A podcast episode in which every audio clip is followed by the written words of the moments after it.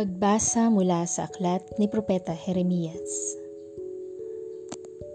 Parurusahan ng Panginoon ang mga namumunong walang malasakit sa kanilang mga nasasakupan at pinababayaang ang mga ito'y mangalat at mamatay.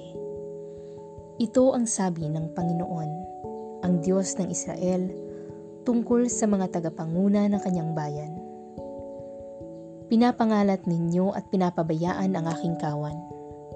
Hindi ninyo sila binantayan, kaya't kayo'y parurusahan ko dahil sa inyong ginawang ito. Ako na ang magtitipon sa nalalabi sa aking mga tupa mula sa lahat ng lupaing pinagtapunan ko sa kanila. Ibabalik ko sila sa kanilang mga tinabuang lupa at sila'y muling darami Hihirang ako ng pastol na magmamalasakit at mangangalaga sa kanila. Hindi na sila muling pagdaranas ng takot at agam-agam at wala nang maliligaw kahit isa.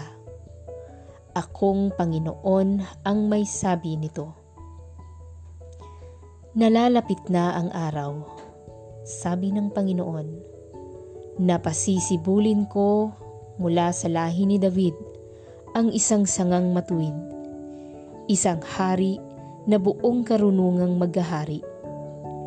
Paiiralin niya sa buong lupain ang batas at katarungan. Magiging matiwasay ang Huda sa panahon ng kanyang pamamahala at ang Israel ay mapayapang mamumuhay. Ito ang pangalang itatawag sa kanya ang Panginoon ay matuwid. Ang Salita ng Diyos. Salamat sa Diyos.